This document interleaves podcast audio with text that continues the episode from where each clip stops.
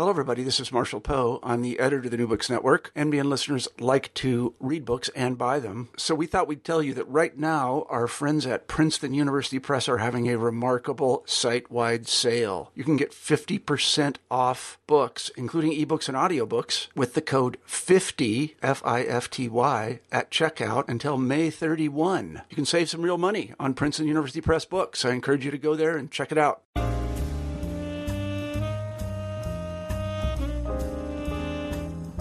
Hello, this is James Stansel, and welcome to the New Books Network, the African American Studies channel. Today I have the pleasure of speaking with the author of Speculative Blackness, The Future of Race in Science Fiction, Andre M. Carrington. And he's a professor of English at Drexel University in Philadelphia. And his book is published by the University of Minnesota Press.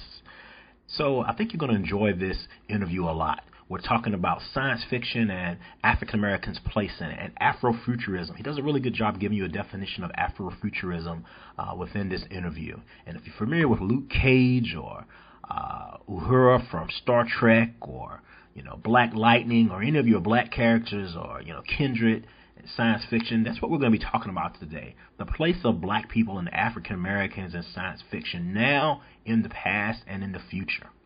All right. So pay attention, listen up, and enjoy. Speculative Blackness is the interview today. The author Andre M. Carrington, and I'm your host, the New Books Network, the African American Studies channel, James Stansel. Enjoy. Hello and welcome to the New Books Network. I'm your host, James Stansel, on the African American Studies channel. And today I have the great pleasure of talking to a professor from Drexel University, Dr. Andrew, oh, I'm sorry, Andre M. Carrington. He's an assistant professor of English at Drexel University, and we're going to be talking today about his book, Speculative Blackness: The Future of Race in Science Fiction. How you doing, Andre? Doing well, thanks. Good, good. Sorry about that. I've been hearing the word Andre my entire life, but today, the first time I try to say it on a podcast, I end up tearing up the name.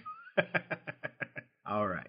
And so, uh, before we kind of get into the, the basics of the of your, your book here, Andre, I just want to tell you, you know, you're writing on a topic that's near and dear to my heart. I've been a fan of science fiction and and space and technology and comic books and all those kind of things my whole life. So when I saw you wrote, wrote this book, I definitely wanted to have you on the show. So thank you so much for uh, your interest in this subject. Have you always been a fan of science fiction yourself?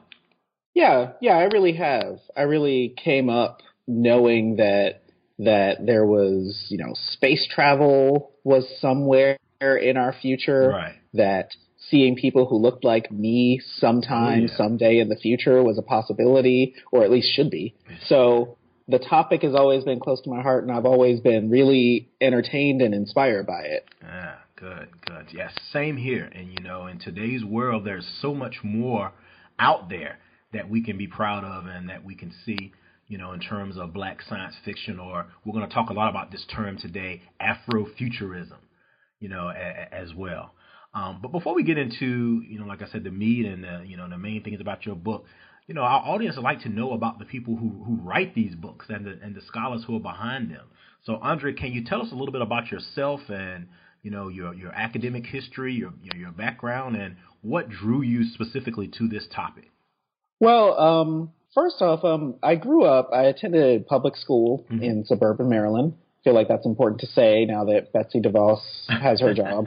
Um, and and while I did that, I was really interested in science, and I was motivated to really take it seriously and and be excited about being good at it. Right. So when I went to college, I still had an enthusiasm for science as I discovered African American studies, which ended up being my major. Right. And so for me, you know, the the sky was the limit in terms of sort of what I could do intellectually, and I always knew that there would be obstacles, but part of you know doing African American studies mm-hmm. and being enthusiastic about learning was you know developing this attitude that if you're enthusiastic about something and you do the work, right. you can really you can celebrate it and you can share that enthusiasm with other people. So when I you know when I went to college, I, I cared a lot about things that I do now as a professor. I uh, teaching you know the works of Langston Hughes and a class on the Harlem Renaissance, Right. teaching the thought of W.E.B. Du Bois and Anna Julia Cooper in literature yeah. classes. And just that motivation to see myself and to see black folks throughout history as intellectuals is really part and parcel with, you know, how much I care for and want people to learn from science fiction and, and comics and superheroes. That these are all intellectual products to be excited about. Right. Absolutely, Andre. And, and, you know, in today's world and going into the future, people are really starting to see just that. That you know, comics and superheroes and science fiction, all type of spec- speculative works, are, th- are things that are definitely you know in the academy and, and things that are intellectual and, and, and important. It's not just kid stuff. In fact, it's probably more people who are adults who are into these type of things now than kids. Would you agree, or is it you know? Oh, oh, absolutely, absolutely. I think um something that that motivated me to write the book was um I I had grown up reading comics Mhm. and while I was in college, um, I stopped in part because, right, I went away to college in the Midwest, Mhm. and I was away from like, you know, the comic store I would go to Right. in, in high school, right? So that that whole part of like my weekly ritual of going to pick up my books on Wednesday and what I was following stopped for a couple years. Then um, I went to New York for graduate school, and one of the first things I did there was find a new comic store. um, anybody who knew me at the time would know that like after a couple of years in graduate school, I was away. Um, the comic store I would go to then closed, and it was like it was heartbreaking. Oh, Man, God. the the guy who worked there, who was usually there when I picked up my books, who was like super excited when I told him I was teaching comics in a class, like he called me at home and was like, "Oh, the store is closed," and I was like, "How? No." it, was, it was like it was a really important I can relationship. imagine. Yeah. Yeah, and I realized like, oh, you know, as an adult, right, and as a scholar, having something that was a diversion, but also a source of research, also material to teach from, and a way of being in touch with creativity, it's really integral to a lot of people's lives. I mean, so few Americans read books, Mm. right? But people who read comics really have a regular commitment to reading material that raises important questions for them, that that shows them an art form that's really meaningful. So I really value being able to do that wherever I live and whatever I read. Um, and I know that that's the case for a lot of people. Absolutely. And we're here with the author of Speculative Blackness The Future of Race in Science Fiction. And this is a book published by the University of Minnesota Press. And the author is Andre M. Carrington. And he is a professor, an assistant professor of English at Drexel University. And this Drexel is in Philadelphia, correct? That's right. Yeah, Drexel in Philadelphia. And we're here on the African American Studies channel of the New Books Network. And so, Speculative Blackness, how long has this book been in the works for you, Andre? Oh man. Um, like a lot of academic books, Mhm. um, the first book that a professor in, in literature or in social sciences usually writes starts from their dissertation research. Mm, right, um, That was the case for me. Um, so it really, it started in, uh, I want to say like 2005 or six Okay. and, and came to fruition, you know, uh, about 10 years later Wow. you know and that that process of shaping it as you know uh, uh, proof of my scholarship right? Proof of you know my ability to to do the research to earn a doctorate was one phase. And i you know a lot of people graduate from graduate school and say oh it's such a huge relief. And then the real work The real work begins. making- yeah, yeah, the work of actually making that into a book was a whole other phase, a whole different kind of work, and really took another four or five years um, to make something readable, to to think about you know new questions that had come to mind since I had first started the research, and to research more things, right? To find out more things that I didn't know that I didn't know I would need to talk about. Um, and so it's really right a a, a good third almost a third of my life at this point, right? Like half life, I guess. And that's um I hope that's represented in the book, right? That it's this journey that I took that is a, a real part of what I've been thinking about for a long time. I I think so, Andre. I mean, I, I really enjoyed the book, and you know, we talked about this a little bit offline. You know, you, you talk about some subjects and things that are maybe like milestone, which we'll we'll get into, and you know maybe aren't as familiar to you know people who maybe are younger, but they're very important in terms of black science fiction. Now, pretty much everybody knows uh, Uhura from from Star Trek, you know, the original series or or now, but maybe some of the other things you talk about they may not be as as familiar with. And so, you know, you know, I applaud you for um, your your effort, your you know your your research and the time that you took and the love, you know, the love for the genre that's that's well evidenced and in, in your your writing. And so I appreciate that. And like I said, I, you know, when I was a young person, and you know, I don't know about you, these books weren't out there. Yeah, yeah. You know, and so. Uh, for young people, definitely, or, or people who are interested in science fiction and African Americans in science fiction, you definitely want to check out Andre's book. And the book is Speculative Blackness. Speculative Blackness. The Future of Race Science Fiction, the, the Future of Race in Science Fiction by the University of Minnesota Press. And before we get into the book a little bit more, Andre, is there anyone that you want to give a shout out to or that you that you want to mention that was really influential to you as you went through the process of writing this book or becoming an academic scholar? Yeah, yeah. Um when I was in graduate school, uh, my advisor, uh, mentor, and became a friend uh, was Jose Esteban Munoz. Oh, okay. Um, he was a, a, scholar of performance studies, really a, a pioneer in that field, mm-hmm. um, and really somebody responsible for. Um, so, performance studies is a field of of scholarship that deals with theater and performance art, but also sort of recognizes how we engage in performance as a part of our everyday life, right? And how so many different art forms can be considered as performance if you if you think of them in certain ways. Mm-hmm. And even politics, right? Politics involves a great deal of performance, not in the sense oh, yeah. of like a put on, but really just like showing up, like staging and intervention. Mm-hmm. And uh, Jose's work really shaped a whole generation of scholars. Mm-hmm. We are all finding each other now since he passed away a couple years ago. Right. And um his influence I think really made a lot of people like me see that as people of color, as queer people of color, as scholars of, mm-hmm. you know, topics that are considered way out or outre or like too, you know, too cool and trendy, right, to be scholarly. Right. Um, he was someone who encouraged that and encouraged us to see what we do as valuable and I can't talk about the book without really giving honor to his his ability to motivate me and other people to do that kind of work. Uh, that's that's awesome, Andre, and I'm sure he's he's very proud of you right now. You know, and you oh know, yeah, he's always yeah. yeah. He's very proud of you right now, the work you've done, and and you know the others that he helped shape. Um, you know, to become scholars. So thank you for mentioning him, and you know, and, and his work and his influence on you. That's really awesome. And so the book is Speculative Blackness, the Future of Race in Science Fiction. And we're here on the New Books Network, the African American Studies channel, with author Andre M. Carrington.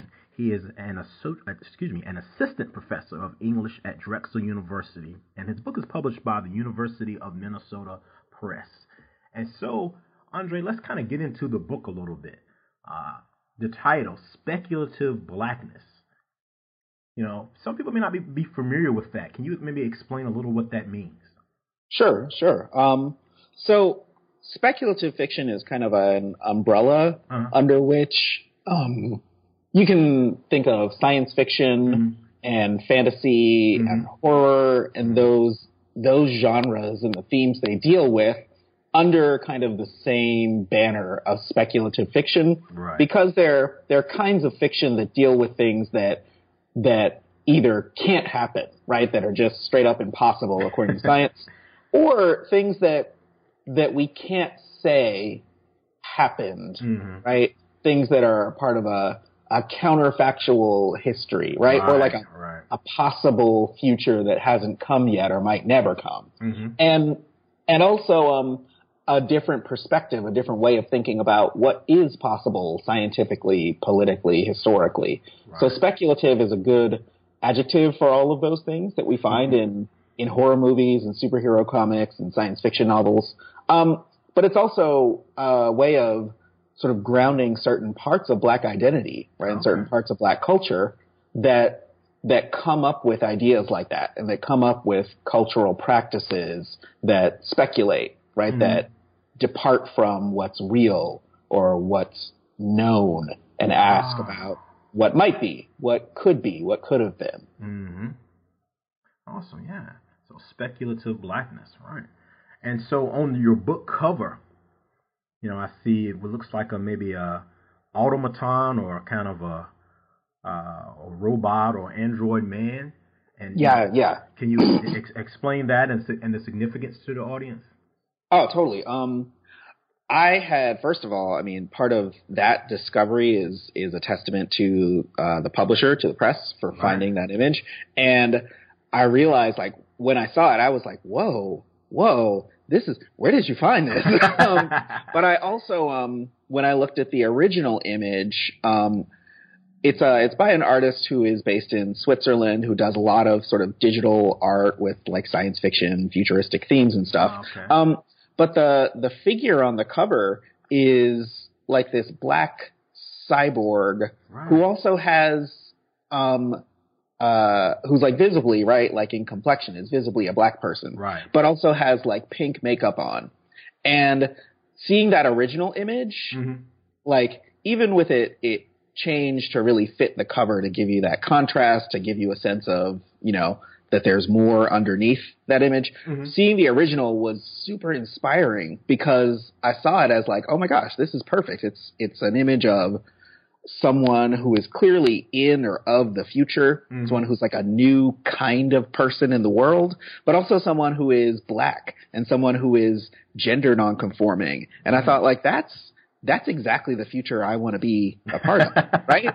Like that's who i want to be in the future. That's who i want to meet in the future. And Right, okay. and that's who it's for you know? That's who That's investigating the history of science fiction and its imagery is for. It's for creating a future that welcomes people like that Right. That's that's great, Andre. Thank you for, for sharing that. Right. So this definitely is some uh, some speculative blackness here. You know, this Yes. is a, a possible future and a future that you yourself personally would be interested in, along with along with many other people as well, not just you. All right. Yeah, that's that's awesome. And so, you know, let's let's kind of get into uh, some of the different subjects uh, that you talk about in the book. Um, we can start anywhere anywhere that you like. If you have some specific things that you think the audience should pay attention to, or or that you'd like to discuss. Sure. Um, uh, I would start with the introduction, Mhm. but if anyone listens to other episodes of this podcast Mhm. or you know looks at other nonfiction critical books like this, Mhm. you realize that the introduction is actually the last thing the author writes. Right. Um, so it doesn't right because it doesn't work until you know what it is you're introducing. right. So actually, um, the content of the book that starts in the first chapter Mhm. kind of speaks to the perspective that I wanted to take. Um, the first chapter is about uh, a black writer in the 1950s Mhm. who was a part of science fiction fan culture Mhm. at a time when the way that science fiction fans found each other and corresponded and talked about what interested them and got to know each other was through fanzines, was through amateur printed magazines that they would send through the mail and form associations to distribute to each other. Wow. Um, that story is kind of known as a part of the history of science fiction and something that has always let uh, fans participate and has made it kind of democratic. Right. A lot of authors got their start writing Right. letters of comment about about what they read. Um, but this black fan writer who I wrote about is a person who wasn't real, right? He was a, a hoax. He was an invention of some white fans who wanted to sort of bring the idea of racial integration into their community and bring bring the the idea and the persona of a black person into their group in which everybody understood themselves to be all white. Mhm. So that chapter um, kind of it sets the stage in a number of ways for the way that I look at science fiction in the book. Um, it's about fans as people who make the genre meaningful, right? Fans interpret a text, they they buy books, they see films, they talk about them, they give them the thumbs up or thumbs down, and they clue other people in to things that they might not find out about. Um, but fandom also is something that has a history.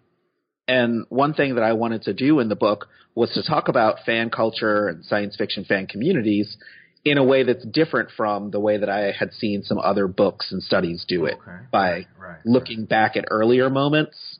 And part of the hypothesis that I bring to the whole book is that black people have always been part of science fiction and have always been fans, Mhm. but have have also kind of been outsiders to the fan community or outsiders to the practice of being authors Right. because of racial oppression. And this moment from the 50s was one that kind of encapsulated a lot of those themes, right? Where Mhm. these ideas of who black people are and what blackness means to science fiction really took place in our absence, right?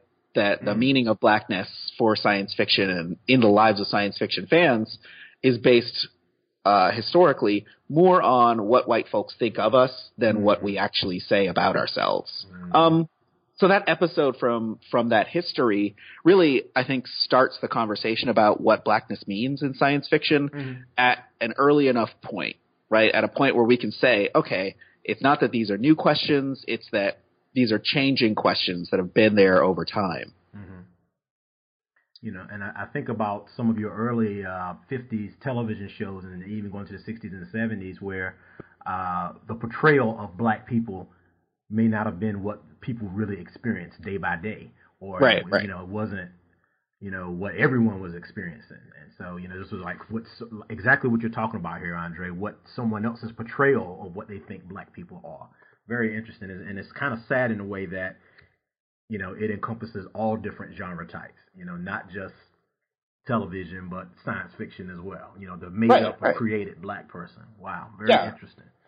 Yeah, uh, there are a number of those, right? And part of what was important to me was that, um, first, that uh, the way that we think about science fiction in, in the academy, you know, academically, um, it takes up a, a, it has a healthy, thriving sort of sub community in the study of film because there are great science fiction films and people Right. who specialize in talking about that. And it has a good representation in the study of literature because there's a lot of literary texts, in part because science fiction writers have to write a lot to make a living, right? And always have had to sort of make their way by selling books and selling stories and selling magazines. So there's a lot to work with. Um, but there's less commentary, I think, about the way that fans, especially in the present, um, the way that like the mass audience, the the general public encounters these questions and these narratives is often on TV, in in comic books, in movies, in these ways that come to them rather than seeking them out, right? Mhm. Um, there's a there's a saying that I think a lot of writers for comics and artists who make comics um, think about and that informs their work, and that's that um, every comic, every issue of a comic is somebody's first comic book, right? Right. That's a good way So- to think about it. so for me, thinking about right why I care a great deal about black characters in science fiction, about uh, black authors and artists who who create these images of ourselves, and also the way we're depicted by others. I think about that all the time. But for a lot of people, coming to that imagery for the first time, or if that's the only time they engage with with that intersection of blackness and science fiction, is you know this one popular image like like Storm in the X Men or Mhm. or like Uhura in Star Mhm. Trek, that to associate those images with each other, to say that they're part of a shared history and a, a set of conventions, Mhm. is um I think to start the conversation in a place that says science fiction is part of popular culture. Uh, these questions of race and racism are integral to popular culture for everybody because we all come from different perspectives. And I wanted to be able to to have the conversation on that popular plane, right? On the plane of things that people will probably recognize. Um, and I wanted to balance that with sort of digging deep into the archives and Ah, looking right. text that maybe people have to specialize in or have to go looking for to find. Okay. And we're here today on the New Books Network, the African American Studies channel, with the author of Speculative Blackness The Future of Race in Science Fiction. And his book is published by the University of Minnesota Press. And we're here with Andre Carrington. He's an assistant professor of English at Drexel University. And so if you're if you're interested in science fiction, specifically African American science fiction, you're going to want to check out Speculative Blackness. Speculative Blackness. Absolutely. And so, Andre, I guess I have to ask you too, you know, what was your favorite comic growing up or your favorite television show, science fiction show? um, I grew up, and this is like such a generational marker. Mm. Um, I grew up watching Star Trek: The Next Generation. Okay. Right. That was that was it. That was the moment. And there's really like a like not just uh, for everybody around today, but really like in the academy in particular, right? In among academics, if you're somebody who thinks of Star Trek and thinks of that original cast with mm-hmm. with you know William Shatner and Leonard Nimoy, that's that's a real generational touchstone. Mm-hmm. And if you're my generation, then you grew up watching you know Patrick Stewart, LeVar Burton, right. and that was a moment, right? That shaped your view of like where does blackness come into contact with science fiction, right? so my generation, it was like, oh, this black dude is an engineer. This black dude is a person who's disabled, but like in the future, you know, he's a cyborg. So, right, he can like, he can see, but mm-hmm. he's a scientist, he's a space explorer. And I was like, oh, okay, that's cool. And, um, that I think marks the moment I grew up in in a way that a lot of people, right, who came up in the 80s and 90s saw. And, um, I wrote a chapter in the book about Star you Trek did. Deep Space Nine because it's, um, it's so formative, right? It's so unique in that it puts this black actor center stage right. and really takes on these racial questions very directly and takes them on in a way that reflects on you know the history of those kinds of images on television and in literature. Absolutely, Benjamin Sisko, and I, I grew up with him as well. I was very excited. Avery Brooks, I think, is the actor, correct? Yeah, yeah. And I was like, wow, he's a, he's a black man, and he's a captain. He's in charge. Yeah, it was um, it was really formative. And one of the things um, I noticed it at the time, and this is one of those sort of uh, rhetorical things that lots of nerds will get, mm-hmm. and I think that lots of uh, like lots of nerds in general, right? No matter what you nerd out about, it's the kind of thing you might pick up on. And I think for black nerds in particular, we'll pick up on the fact that um, when Deep Space Nine starts on television in the mid '90s, um, Avery Brooks's character is not a captain yet. Mm-hmm. He's a commander, right? Right. So he's like not quite as advanced, not quite as in charge as these lead characters in the shows we've seen before. Right. And that's the kind of detail that's like a nerdy thing to home in on, but it's exactly the kind of like that's the attitude that people bring to science fiction, especially like if you're talking about you know series of novels that have been around since the 1970s, or you're talking about TV shows that have been on for 30 years. People have taken like a scholarly interest in them. Oh yes, absolutely. And so so to pick up on that kind of thing, or to pick up on the fact that oh, this is a black person who who thinks of himself as black in the future, and we haven't really heard that talked about explicitly, right? Or to pick up on the idea that, oh, these, these aliens on a planet that was colonized talk about colonialism as like, oh, that's, that we know what colonialism is. It's yes. a real historical thing. So, so that particular moment in the 90s on television was compelling for me because mm-hmm. it raised questions directly. And, um, looking at that moment as a touchstone speaks to, I think, um, both the scholarly interest and the nerd, the fan interest mm-hmm. that's already present, and says, you know, race and racism are central to both those things. Yes, yes, Abs- absolutely. And so the show, for you know those of the younger of us who are listening, the show is Deep Space Nine. You know, you had you know Commander Sisko, who was played by Avery Brooks, who was the uh, the, the commander. He was in, in charge of that, that space station. We won't get all into the the details, but it was considered a you know a, in a pretty special location because you know you could go from there to you know all kinds of other places. But it was different because you didn't really have uh, regularly scheduled black uh, commanders right. or, or, or, or, captains in, in, in Star Trek. Right. Uh, you know, but you know from that time you started having women and you started having you know other captains uh, and, you know, other officers like you mentioned, uh, Geordi LaForge on on your favorite show, the uh, the Next yeah. Generation. and going way back, which was you know the subject of your second chapter, Lieutenant Uhura. You know, going Yeah. way back you know, to the '60s as a communications officer. Uh, so we were we were there in, in different ways. Right, right.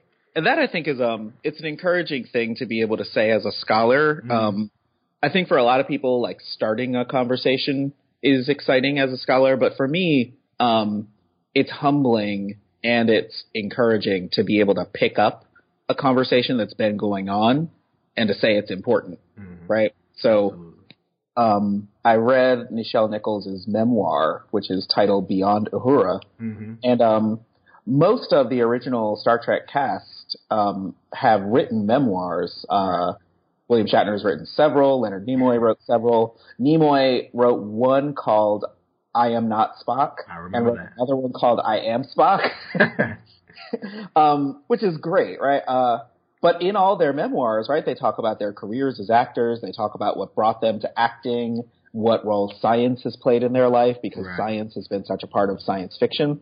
But um, Nichelle Nichols' career is amazing. I mean, her her memoir is both a sort of celebrity biography, but it's also really a black girl story, Mhm. right? It's really an African American woman coming of age and becoming an artist and becoming an intellectual in this way that I think we can really appreciate seeing what she has done since that defining TV role and movie roles and seeing her as you know really one of few people who had that kind of opportunity Mhm. to act to do a role like that that wasn't stereotypical in the 60s. Right.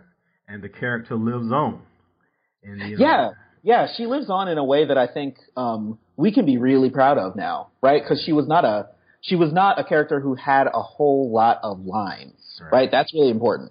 She had screen time because you had to see her on the set, but she didn't say as much and she didn't do as much. Um, the fact that her career has endured, though, the fact that she parlayed that screen role into more screen roles, into expanding her role in the show and in the films over many years, um, and that she has acted for so many years and done so many different types of roles since then, Mhm. um, but can still look at that character and appreciate it. That's something I think I hope every black woman actor can do today. I hope that they can Absolutely. follow her example. And I thought, I, I mean, I just hope that seeing what she has been able to do informs how many people can can live artistic careers. Right, and I was thinking of just the, the current version of the character too, played by I think the actress is Zoe Saldana. Zoe Saldana, yeah. And you know, in this new series of movies, the character is much more uh, integrally, you know, um, you know, a part of the story. Even having uh, being a love interest for uh, Spock, even. Yeah, yeah, I think that's fantastic, right? It's a really good evolution of the role, and it answers a question that's really right. It's a question that's right there, right? Which is, um, which could be answered a lot of different ways, right? There are a few moments in the original Star Trek series where we see Uhura in a potential romantic situation, but not many. Um, but then the the the way that you make a blockbuster action movie today, which is what the the J.J. Abrams Star Star Trek movies are, right. um, is that you have to put some romantic plot somewhere, Mm-hmm. and for some reason, right? You if you have a lead actress, that has to be right what she's there for. But at least they answer Yeah. the question, right? right. And if they answered it by saying, "Oh, she's asexual, she doesn't want a relationship, she doesn't want romance, or she doesn't want sex," that would be cool. And if they answered it saying like, "Oh, she's interested in women, and there wasn't a woman interested in her in that version of the story," that'd be cool too. But if they answer it and say like, "Oh, well, she's interested in this alien dude," and like that's they make that work, right? He is very different in terms of his sexuality from other people. Hmm but like that is that is a really interesting fascinating kind of couple to depict and it's a cool thing to do for an action movie. Yeah, i think it, it works out well. And it shows that love takes many different forms and Yeah. you know you can't really control you know kind of you know what happens you know? You know you just kind of love who you love and you know so on and so forth and, Yeah. yeah that was a really interesting approach for me well even with uh you know it's not the subject of your book but even with sulu you know, in the most, yes, you yes. know, and so I was really happy to to see that, you know, that they approached it in in that way with him having a child and having a husband, um, in the most recent one.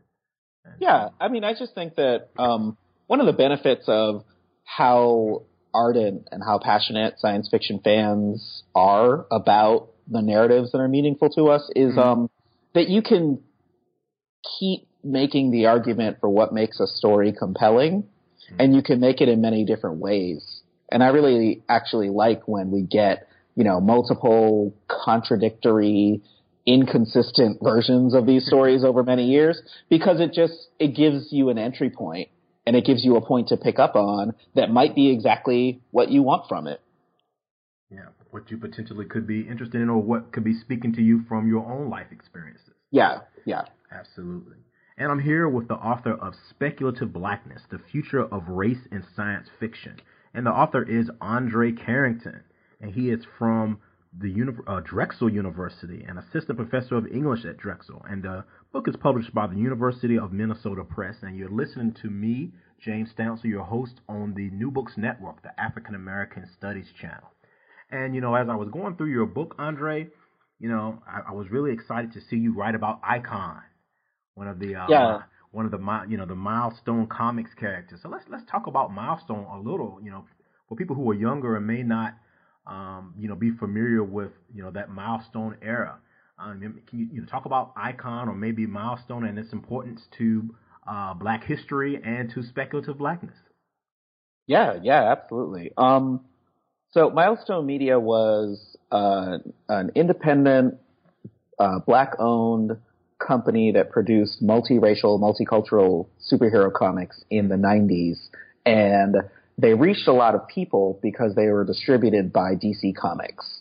So, right, DC had their imprint on them, but they could put Milestone Comics in any and all of the bookstores that DC Comics' titles like like Superman and Batman mm-hmm. would be in. Um, so that meant they could reach me and they could reach anybody right? So it was really unique, right, to to see comics that were for everyone, but really by and about people of color, um, able to reach people of color, right? So they didn't like overlook a black audience. They didn't overlook the the black members of their target demographic who were usually like adolescent young men and women, but they they really integrated black and Latino and Asian American and Native people into that storytelling and into the, the effort to reach them.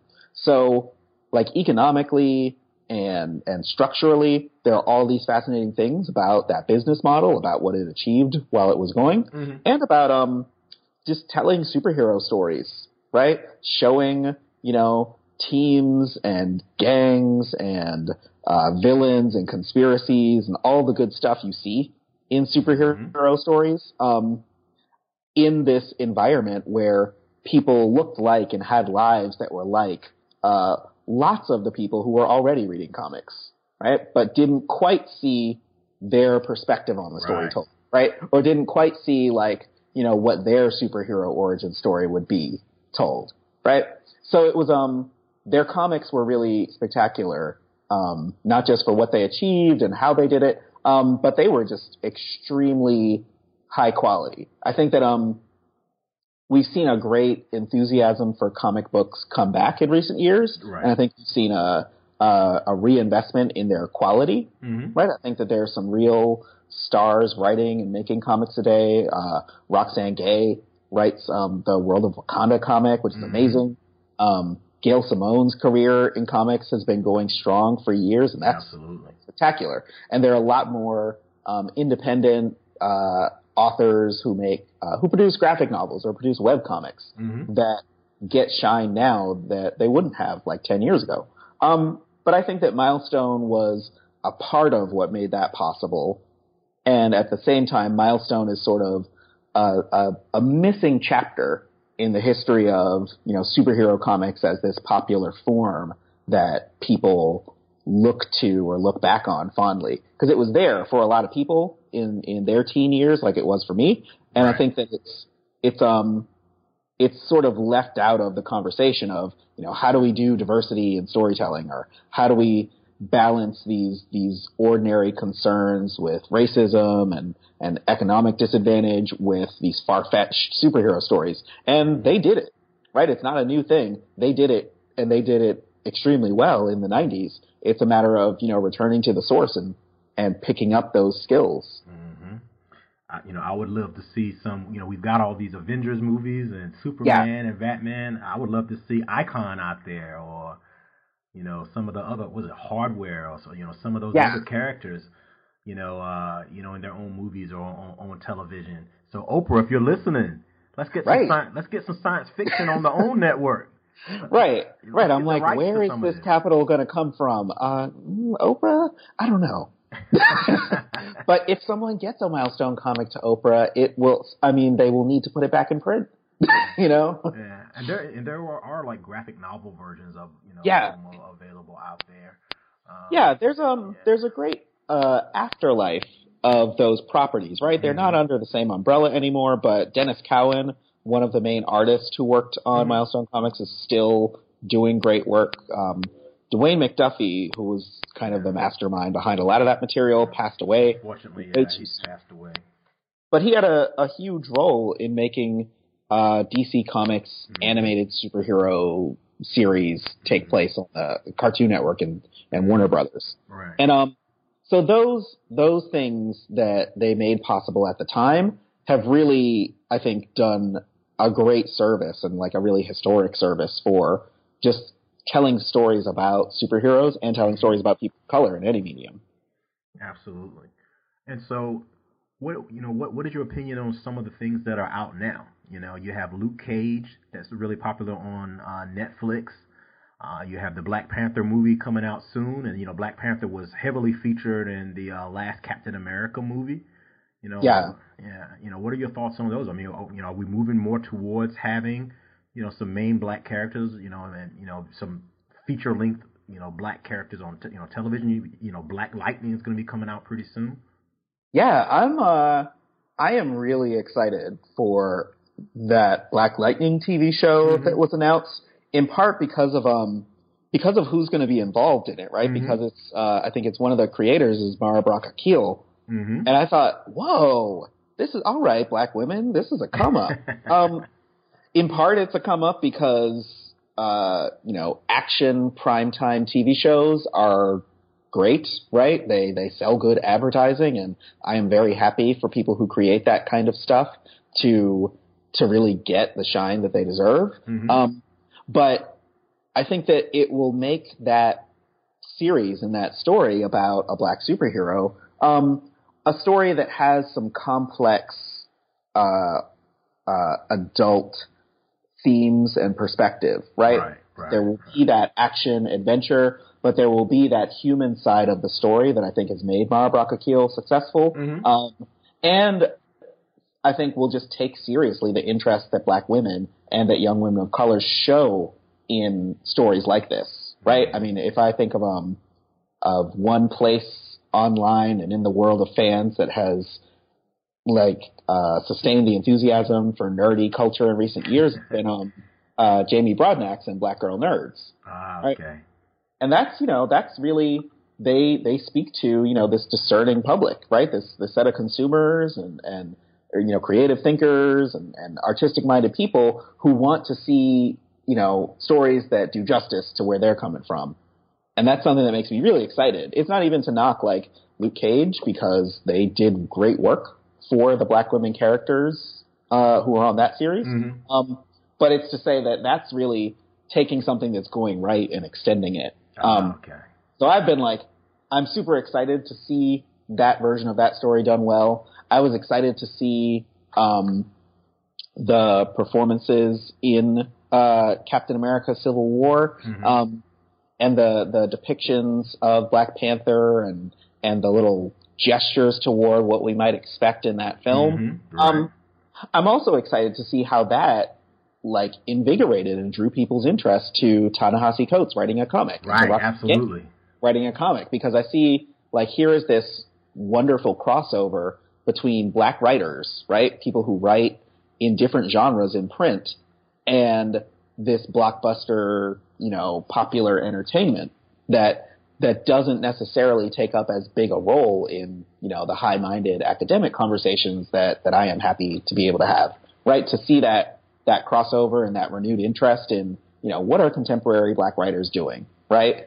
What what is somebody who writes bad feminist, right? What is Roxane Gay as a black woman saying as a literary professional, right? What is the person who wrote Between the World and Me and Beautiful Struggle, right? What is this contemporary black author doing? And to to make that connection mm-hmm. is, I think, really important because it reminds us, you know, black people are deep thinkers. Mm-hmm. We do this kind of work and we do it for fun and we also do it, you know, because we're driven to, because we have those those intellectual passions.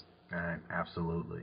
And you know, another series that's going to be coming out soon is uh, Cloak and Dagger, which is going to be on the uh, Freeform, one of the, the, which is formerly ABC Family, which is a love story between a young black male and a white female. You know, again, this was a you know a comic that I grew up reading, and so it'll be interesting to see how that is portrayed. And I think that'll be out sometime later in in the year.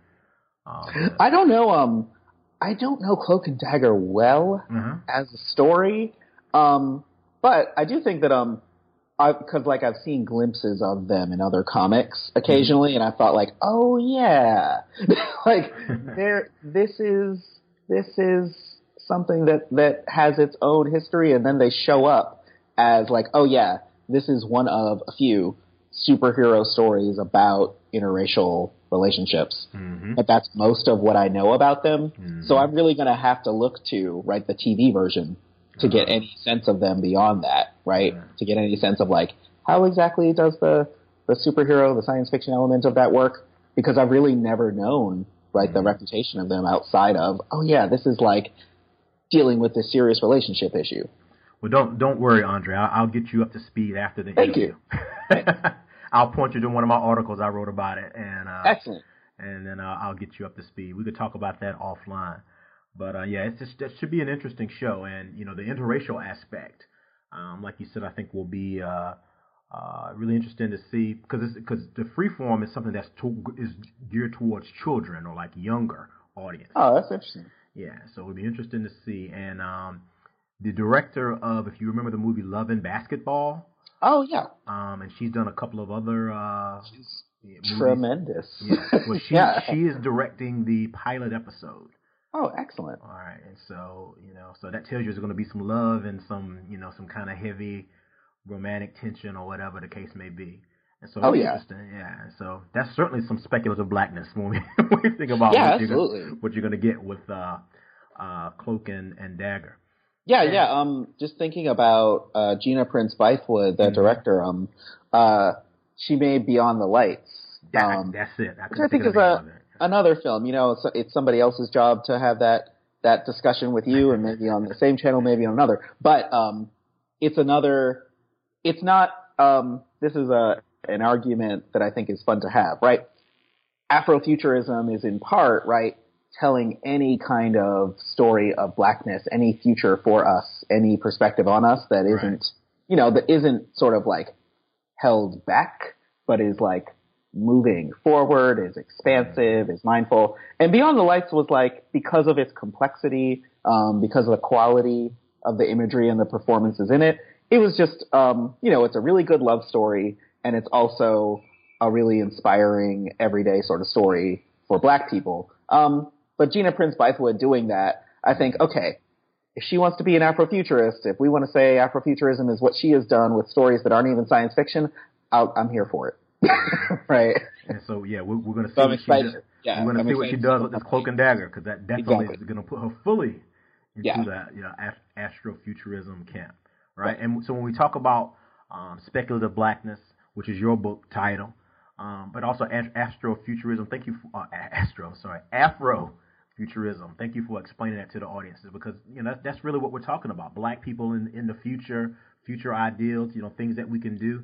And you know, when I was younger, Andre, we used to always joke, are there going to be black people in the future? Because you look right. at these, these shows on television, there were no black people, or there was one. Right.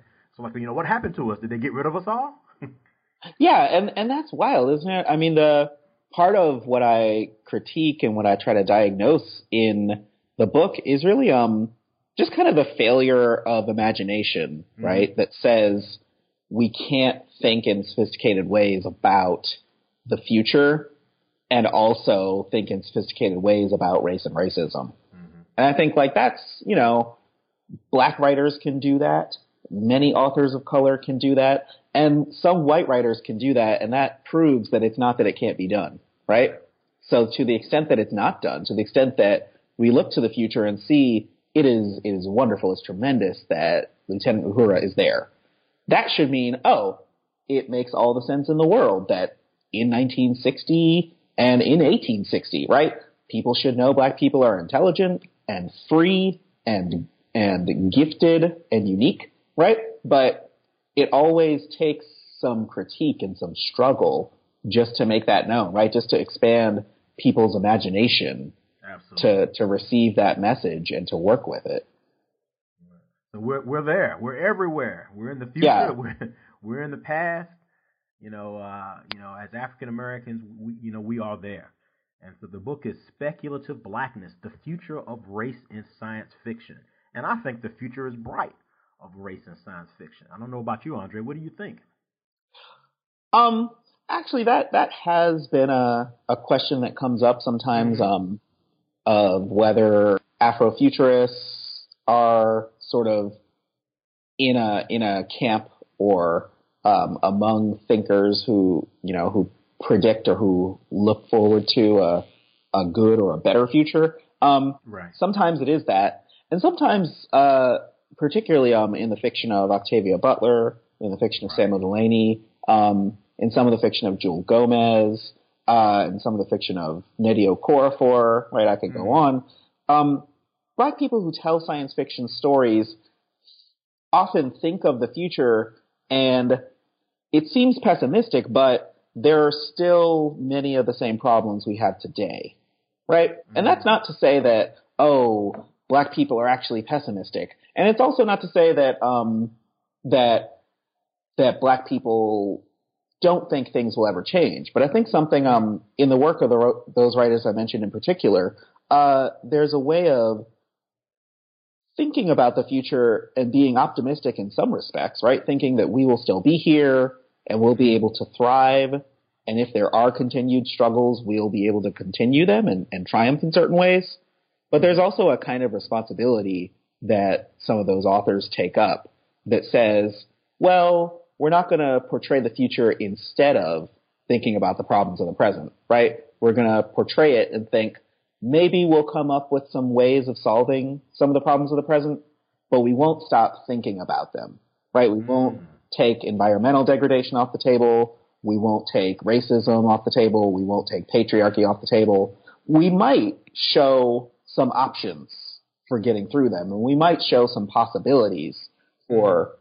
For continuing and succeeding in some of the struggles we have today. And that, that I think means, you know, uh, looking at enough science fiction, enough science fiction by black thinkers, um, allows you to be optimistic if you want to be, and allows you to, to not be pessimistic if you want to be. And I think that's encouraging. Absolutely. Absolutely encouraging. So that's definitely something to think about for the future. Just like in the present and the past, it's not perfect.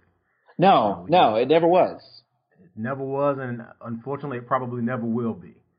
Um, so you know, we just do the best we can with what we have, and that's what they're going to be doing in the future. Sisko and Uhura and everybody else, right? Yeah, yeah. This is really. Um, I'm reading some of uh, uh I just read Binti by Nnedi Okorafor, and mm-hmm. it's tremendous. And there's a sequel, but I'm a little bit mad that there's like a third sequel, so I'm already behind. Um, so I'm trying to catch up with it now, but um, when I read stories like that and I think, oh man, this is it's it's a whole other level. The the perspective that is like planetary and really grounded and really in depth that some writers working today have. I think mm-hmm. that's um, that is exactly how we will make it. You know, we'll make it in the future because we can do this now. Mm-hmm. Well said. Well said. And we talked a little bit earlier, and I just want to mention this uh, on the air. You know, we talked about this future project that's going to be coming with uh, Aaron McGruder and Will Packer, which is going to be on Amazon, right? And it's going to be similar to the uh, it's a counterfactual history, yeah. alternate history show, and it's it's kind of shrouded in mystery, but it's supposed to kind of uh, be similar or take a cue from The Man in High Castle, which is uh, kind of an alternate history about what if Germany would have won uh, uh, World War II. Yeah. So you know, so that's definitely going to be something we should look out for, Andre. You know, in terms of you know black science fiction. You know, what is it going to be about? You know, black people in the future, black people in the past. You know, I don't know. You know, it'll be interesting to see, right? Yeah, yeah. Um, I was thinking, um, when uh, when you raised the the you know possibility of what we'll mm-hmm. see in that project, I was thinking two things. I was thinking one, uh, mm-hmm. if Aaron McGruder is involved, it's it's going to make people mad and it's going to make people laugh, right? It'll right. it'll at be, the same time. yeah, and I'm like I'm I'm excited. I'm here for it, right? Um, it'll make it'll be funny, but sometimes it'll be funny because it's true and that'll make you mad. Um, but uh, I also thought, oh it sounds like this this counterfactual history thing, this what if storytelling. Mm-hmm. Um, it made me think of the uh, mockumentary um, Confederate States of America. Right, CSA. Right. And that um, when I heard about that, oh, I don't know if this is going to be good. Right, years ago um, when it was out. Um, mm-hmm. When I saw it, it was on video. Um, but I thought I don't know that I want to see that because I didn't know like what the format would be. I sort of knew it was going to mm-hmm. be a mm-hmm. mockumentary, but I looked it up and found out, oh, okay, the writer and director was black. That's interesting. Because I thought, I, I didn't know that we would be that interested in telling that kind of story. but when I saw it, I realized like, oh, there is really like a, there's a comic perspective in that mm-hmm. that's so dark. and it's, it's dark and it's grim, but it's really smart. It's really funny. And I think that's that's you know that's somebody who is a student of Black history. That's somebody who has been paying attention, Absolutely. right, to what the Confederacy meant to Black people, right, and what its history in the present means to Black people. And so that way of flipping the script of telling that that what if story that people mm-hmm. attentive to to Black history tell, that's a that's an exciting thing. So I think I, I'm glad it will be funny. so mm-hmm. I'm looking forward to it if it promises some of that. Right, and so and and the movie that Andre's talking about is a yeah, CSA. Yeah. I think is you know yeah Confederate States of America. And it's a uh, kind of an alternate history about what if you know uh, the uh, if the Confederate States of America existed into today's world. Yeah. And so, um, you know, and I was also thinking maybe this McGruder Packer project could be uh, Ben H. Winters' uh, Underground Airlines which is about four states. This is a, a recent um, uh, book that came out. It's a novel about four states, you know, that still have slavery up until uh, the present day, and you know, you know what kind of would happen with that. And you know, then there's also some some other kind of what if things that could potentially be the subject of uh, a McGruder uh, Packer collaboration. But I guess we'll have to just wait yeah, and see. Yeah, I I am um, I'm excited by how much, and it's not even that it is that much, but just how much more attention to, you know, what black folks have said and thought about mm-hmm. American history we see in some of these narratives today. Um, and that's encouraging, right? It, it, validates my sense that, that black history is American history, right? That, mm-hmm. you know, it's now, when we're recording this, it's uh, the first day of Women's History Month, right? And that, that mm-hmm. Women's History Month is Black Women's History Month too, right? That it really um, seeing projects like this come to fruition, seeing people rethinking the legacies of the past, um, that's actually something that uh, I think black folks concerned with the future do, right? That we reconsider what's important and and we show it in different ways. Absolutely. Well said, Andre. Well said. And you know, I'm, I'm, looking at our time here, Andre. I know that you've got to get back to those Drexel University students yeah. and grade some papers and, and, do some of that scholarly work that pays the bills in addition to writing your books. But before we go, I did want to ask you, if you don't mind sharing, you know, what are some things that you're currently working on, or some future research projects, or things that you know maybe you don't mind sharing with the audience, or places, other places that people could find your work? Uh, for sure. Um, I had the the good fortune of writing for uh, Black Perspectives, the blog of the African American Intellectual oh, yeah. History Society recently. Um, and uh, I wrote an essay about uh, the comic uh, Black Panther that, um, in part, is a, a, way of kind of returning to comics a bit. Um, I wrote a bit, uh, two chapters of Speculative Blackness are about comics, but as I said, it's um, it's hard to keep up with things that are current. But being able to go back to some of that and to to display certain interests in um, in what's going on that's contemporary has been really exciting.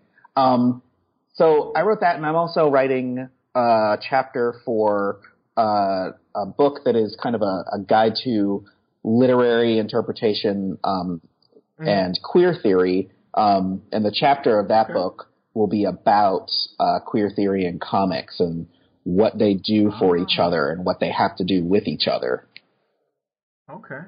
And do you know what has that book been titled? Um, yet? Yeah, it's titled After Queer Studies. It will come out from uh, Cambridge okay. University Press. Uh, okay. Uh, I think um, sometime next year. Uh, the editors are okay. are wrangling a lot of people like me who made it in just under the deadline for their chapters. So, right, so I'll be a right. part of that. Trying to get you guys yeah. in. Right. And the piece that you uh, wrote for Black Perspectives, which I read by Thank the you. way, I want to let you know that. Um, that was before we had met, so I didn't even realize that was you. But uh, I know Dr. Blain very, very well, so I, I read that quite a bit. And it's the African American Intellectual History Society, yeah. Right? And, and and Black perspective. So Jeff, definitely check out Andre's work there on Black Panther. And that wasn't that long ago. That was just maybe a few months back, right? Yeah, and it's still available. Yeah. yeah, it's still available on the on the the page. Yeah, yeah, it still is, and um, it's um a part about uh, Black Panther is a good hook, uh, but it's also um just about the overall right sort of what that represents. That there's a certain yeah. crossover moment for comics and science fiction and the the interest that feels like African American studies have had for a long time, and we're seeing it in these visual media now. Absolutely. And so, yeah, check check Andre out. Andre M. Carrington, his piece on Black Perspectives, the African American Intellectual History Society's uh, blog page. And you should definitely check out his book, which is the main focus we're talking about today Speculative Blackness The Future of Race in Science Fiction. And it's published by the University of Minnesota Press. And again, the author is Andre Carrington, and he's an assistant professor of English at Drexel University. And with that, Andre, I think we're going to let you go, get get back to grading. I don't know if you want to say hello to any of your English students uh, over at Drexel. Oh, I mean, I really hope that they listen to the podcast because it means that they are keeping up with new books. And I, more power to them. I have trouble keeping up with new books, but I'm glad that they are. All right. So, will Mr. Car- will Dr. Carrington be giving them any extra credit if no. they uh, if they say no, they I don't believe that. I really don't. I tried. Yeah, I yeah, tried, y'all. That's awesome. I, I, I, I tried.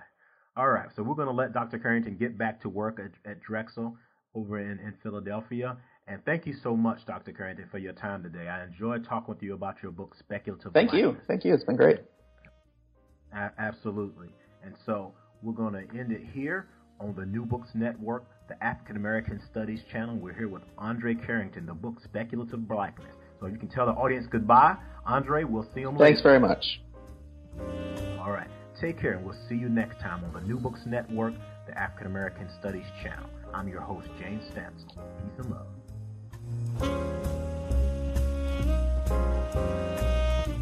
All right, we're back.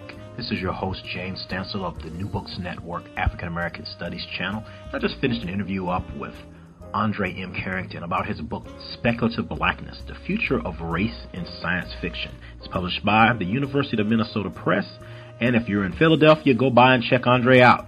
He is an assistant professor of English at Drexel University. I hope you enjoyed the interview. Black science fiction is becoming something that you see more and more now. And he does a great job, like I said earlier, of kind of going into the history and, and, talking about some specific aspects and elements in his book. So definitely check his book out. And if you're interested in black science fiction, Andre told me to let you know. Hey, email him. Uh, look for him on Twitter or on Facebook. He would love to hear from you. He's definitely a fan of science fiction in general and black science fiction in particular. So I hope you enjoyed that interview, and we will see you next time and hear you next time on the New Books Network, the African American Studies channel, and I'm your host, James Stansel. Take care, peace, and love.